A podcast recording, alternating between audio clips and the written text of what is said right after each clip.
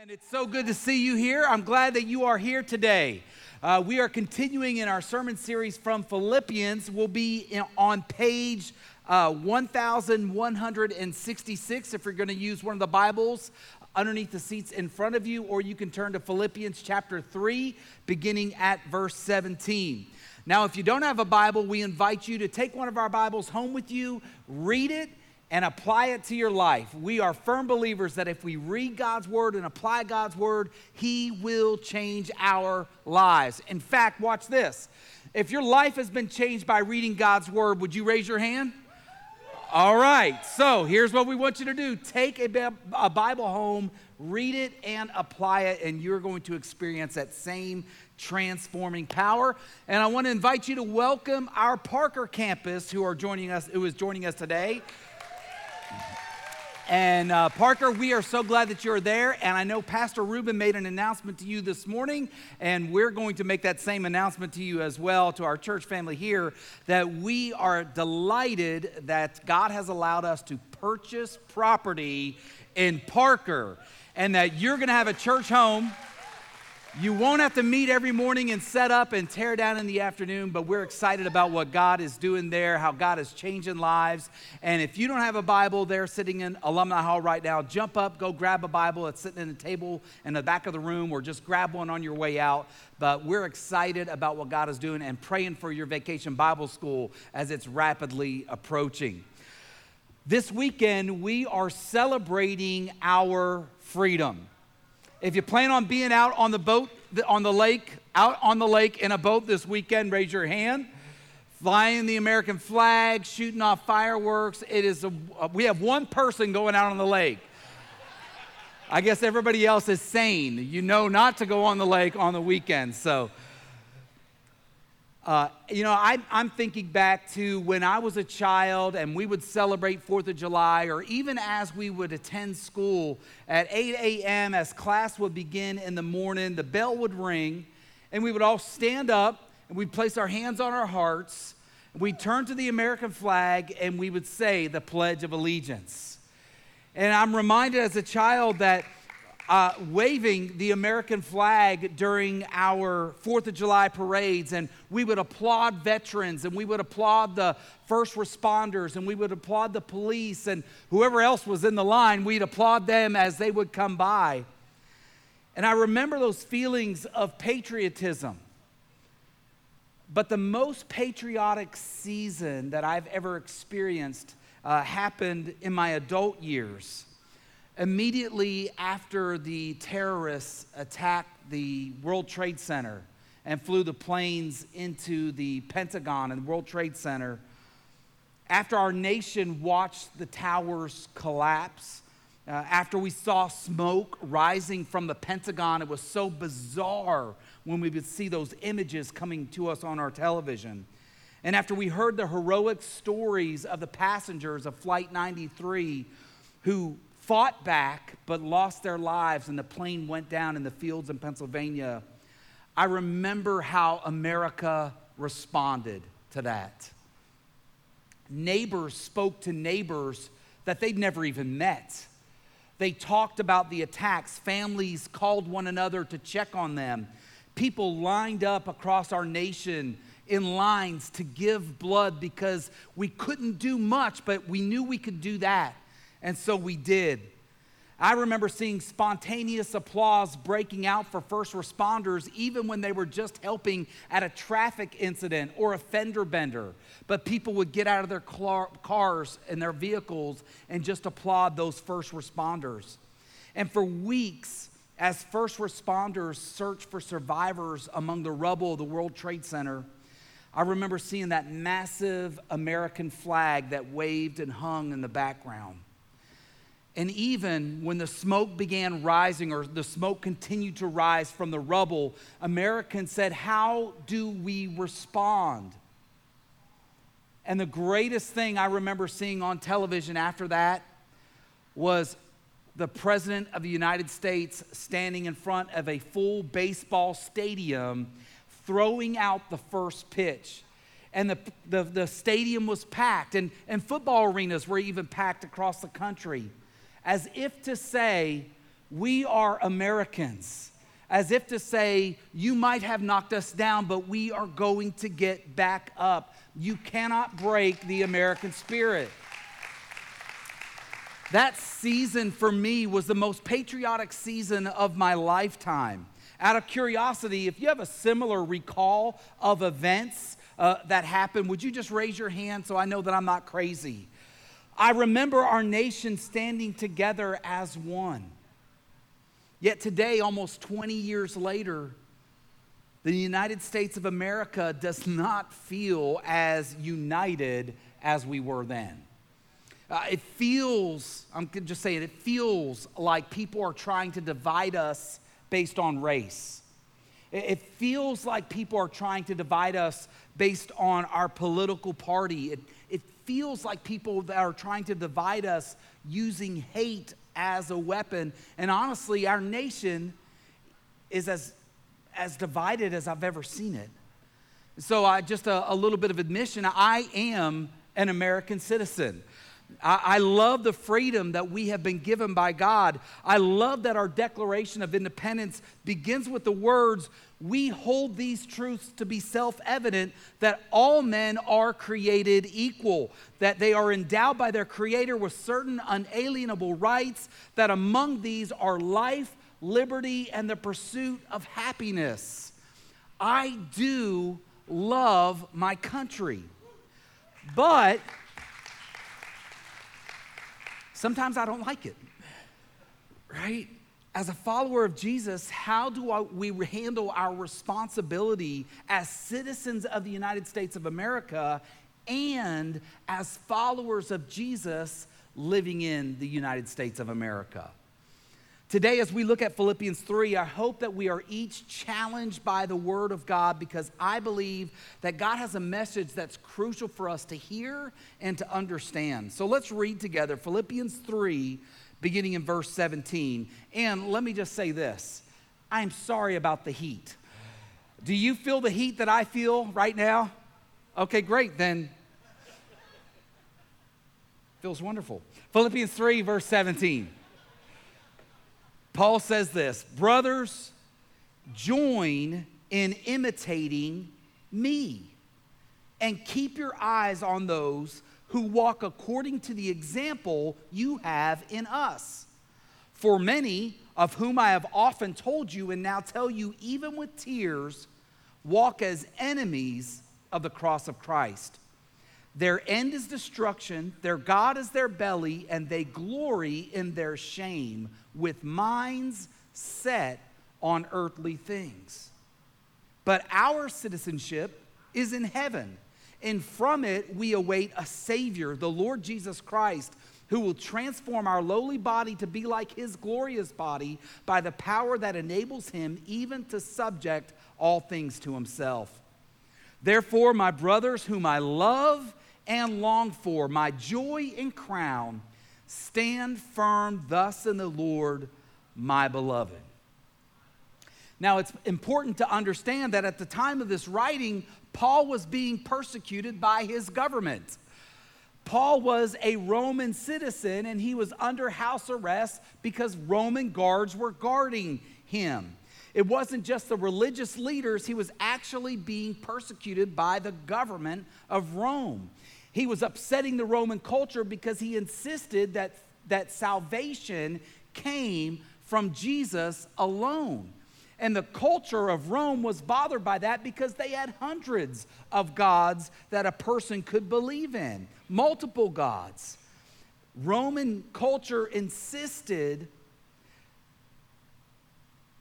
that one must embrace this idea of a multi uh, multicultural gods, that you could have the God of fertility and the God of agriculture and the God of water and the God of the sun and all these gods. And Paul kept walking around saying, Nope, there's only one God, and his name is Jesus, and he loves you and gave his life for you. So the Jewish leaders and the Roman leaders did not like it. In fact, a few years later, a Roman emperor named Nero would falsely accuse the Apostle Paul of setting the city of Rome on fire And he would, as Christian scholars tell us, have Paul arrested and then later beheaded because of the crime that he accused him of. There's no doubt that Paul made it clear in Romans, uh, in Philippians 3, that if we have indeed surrendered our lives to Jesus, our citizenship is in heaven. Paul said clearly, we are citizens of heaven. That is where we belong, that is where we are going. And if you are a follower of Jesus, you too are a citizen of heaven. You belong there. That is your home. In fact, Paul writes in Galatians that you are a co heir with Christ. Your sins have been forgiven. You've been adopted into God's family. You belong as a citizen of heaven. And some people take that idea to the extreme and they say that followers of Jesus really shouldn't be patriotic. Followers of Jesus should stay out of politics because that's where our citizenship is. Think about this. Now, when you surrendered your life to Jesus, you had a family. You had a family that you were responsible for. Maybe if you surrendered your life to Jesus as an adult, uh, you had children that you were responsible for, but you were also adopted into God's family. You're not called to abandon your earthly family to take care of your spiritual family. When I surrendered my life to Jesus, I became part of the family of God, and yet I still have family on this earth. I'm to be a good steward of my family and do all that I can to point them to Jesus. And also, my treasure is in heaven, but I have earthly possessions here on this earth. God has called me to be a good steward of the physical things that I have, to use them to bless other people, to be a good steward. And even though I'm a citizen of heaven, I was born on February 20th, 1973, in, Lewiston, Maine, and I became a citizen of the United States of America. And I am to be a good steward of the nation that God has entrusted to me as well. See, I think it's good for followers of Jesus to remember that we are citizens of heaven first and our nation second. We're citizens of heaven first and our nation second. Paul stated clearly that we're citizens of heaven, and he says it quite a bit throughout his letters. Paul, but Paul says in verse 17 that he invites us to follow his example. So here's what I want us to do I want us to look at how Paul, Paul balanced his life as a citizen of heaven and as a Roman citizen. Okay, so in Acts chapter 16, Paul was in Philippi. He was leading people to a life changing relationship with Jesus, and he and Silas were arrested. They were beaten with rods, they were locked up within an inner dungeon, and while in prison, Paul led the Philippian jailer to Jesus. So the Philippian jailer takes him out. He takes him to his family. He leads the jailer's family to Jesus, and they all get baptized. They go to sleep there in the jail. The next morning, the city officials of Rome ordered the release of Paul and Silas. And you would think that Paul and Silas would hightail it out of there. They'd been beaten, they'd spent the night in jail. Yet Listen to what Paul said in Acts 16, verse 37. When the city officials ordered their release, Paul said, They have publicly beaten us without a trial and put us in prison, and we are Roman citizens. So now they want us to leave secretly? Certainly not. Let them come themselves to release us. When the police reported this, the city officials were alarmed to learn that Paul and Silas were Roman citizens. So they came to the jail and apologized to them. Then they brought them out and begged them to leave the city. Now, do you hear the defiance in Paul's voice as he says that? I mean, he very clearly is saying, hey, look, what they did to us was illegal and wrong because we are Roman citizens. First, they should have put us on trial, but they skipped the whole trial and just punished us. But Paul also knew that he was a citizen of heaven. he also understood his rights as a Roman citizen. He knew that Paul and Silas had been arrested because they were followers of Jesus. But he also knew that what happened to him was illegal because he was a citizen of Rome. Here's what's interesting Paul waited until after his arrest, after he was beaten, after he spent a night in jail before he said anything. Why did he do that? Why didn't he just at the gate say, Hey, I'm a Roman citizen before you beat me with that rod? I'm a Roman citizen and what you're doing is illegal. Well, in this instance, I think it's because Paul knew that his pain could lead others to find freedom in Jesus. Paul believed that God had allowed his suffering so he could share his hope in Jesus with those that he was going to encounter. And that leads me to this thought as citizens of heaven and the United States, our freedom should always advance the gospel and not hinder it. Our freedoms here as United States citizens should always advance the gospel and it should not hinder it. Now, as citizens of the U.S., we believe that we have been given those God given rights, that we have the right to worship, we have the right to free speech, we have the right to bear arms. You can go down through the amendments, that we are free to align ourselves with a political party, we're free to support the candidate that we want. But because we're citizens of heaven, we're not free to be a jerk about it. We're, we're not free to be a jerk to other people and speak rudely to them and speak arrogantly to them and speak harshly to them. See, first, we're followers of Jesus. We're citizens of heaven first. We should never allow our freedom to hinder the good news of Jesus. Rather, we should use our freedom to advance the good news of Jesus Christ we see from Acts chapter 16 all the way through the end of Acts, Paul's example doing that over and over and over again as he's under arrest. He continues to use his Roman citizenship status to gain an audience and tell them about Jesus. Whether it's another crowd of people that we see in Acts 26, whether it's King Festus and King Agrippa that he speaks to, we see Paul continue to use his status as a Roman citizen to tell other people about Jesus. He understood that his rights as a Roman citizen should advance the gospel and not hinder it. See, when we elevate our rights as Americans higher than our responsibility to love God with all our heart and to love our neighbor as ourselves, we become jerks. We hinder the gospel. People don't want to hear what we have to say. So there's a balancing act for us as followers of Jesus because we, we love our nation, we love our country, we defend those rights. Yet we also must do it in a way that continues to point people to Jesus. We've got to do it in a way that doesn't turn into a argument that gets blown up every time we have the discussion.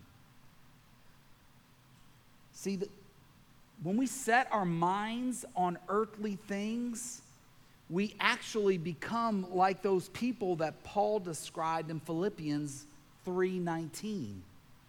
Did you catch what Paul said there in Philippians 3:19? He said, For many of whom I have often told you, now tell you with tears in my eyes, walk as enemies of the cross of Christ. Their end is destruction, their God is their belly, their glory in their shame, with minds set on earthly things. Catch the significance of those last few words. Paul was describing people that lived as enemies of the cross of Christ. And in the last few words, he said that enemies of the cross of Christ set their minds on earthly things. Setting our minds on earthly things is not the same thing as thinking about earthly things, okay? Now, I know this might shock you, it might surprise you, but I think about eating. In fact, just before the sermon, I was thinking about what I was going to eat later on. I think about food. I think about brewing coffee in the morning. I love it. I love the aroma. I love the beans grinding. I like thinking about it. I think about my wife.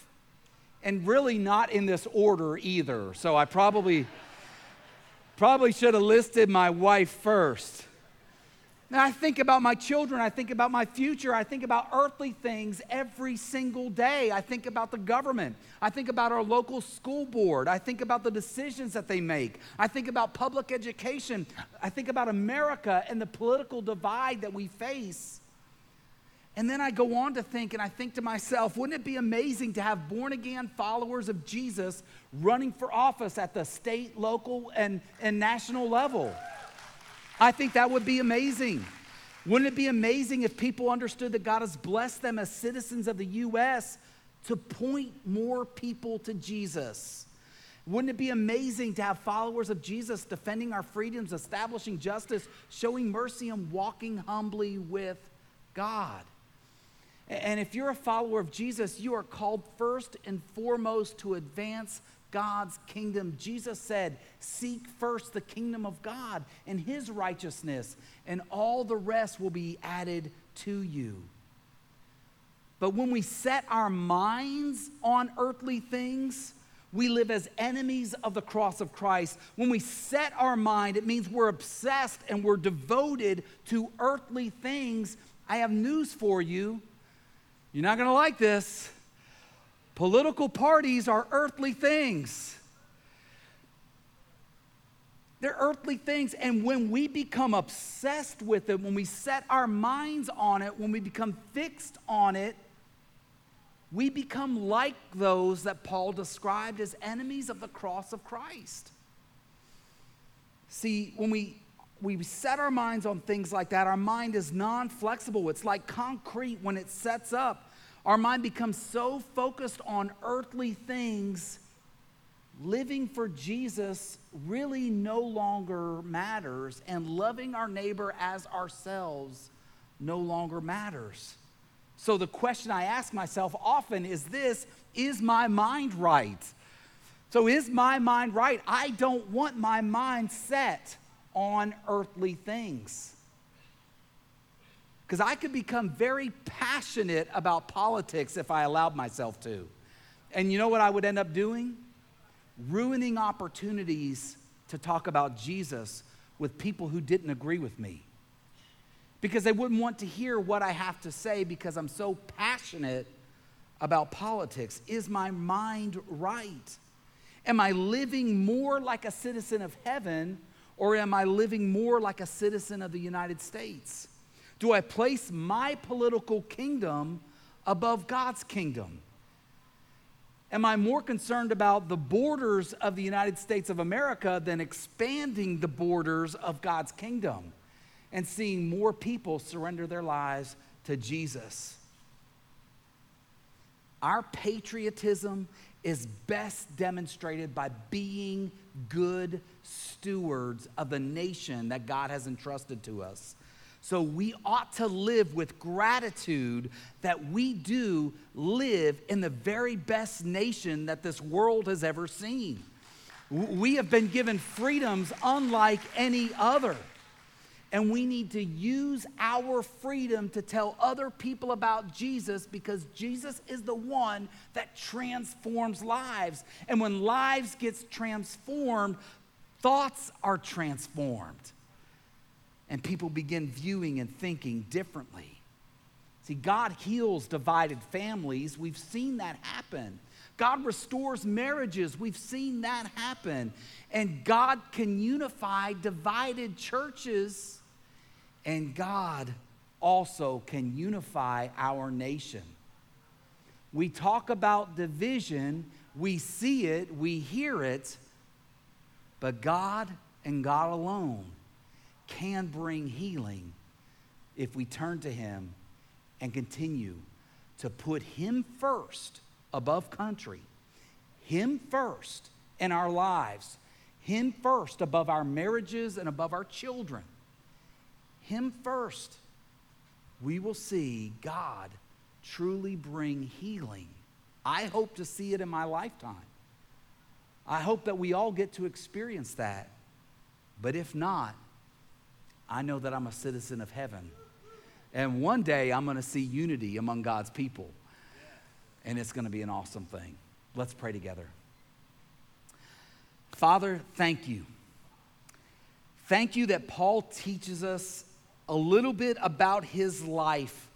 That even as a Roman citizen, he lived as a citizen of heaven. And that even when he became defiant in some ways, he only became defiant to advance the gospel. Lord, teach us how to learn from his example and help us to give our lives to what truly matters, leading people to a life changing relationship with Jesus. Help us to walk with humility around people that we disagree with. Help us to show kindness and tenderness to those that disagree with us. And Father, help us in all things to put you very first in our lives. You desire that we seek your kingdom first. Forgive us, God, when we've sought to, to put our kingdom in front of yours. Father, we love you and we're so grateful that you blessed us with being born in this country. Father, help us to follow you, to lead others to Jesus, and to listen to your spirit as you guide us as we walk in this foreign land. It's in Jesus' name we pray. All God's people said, Amen. Let's stand.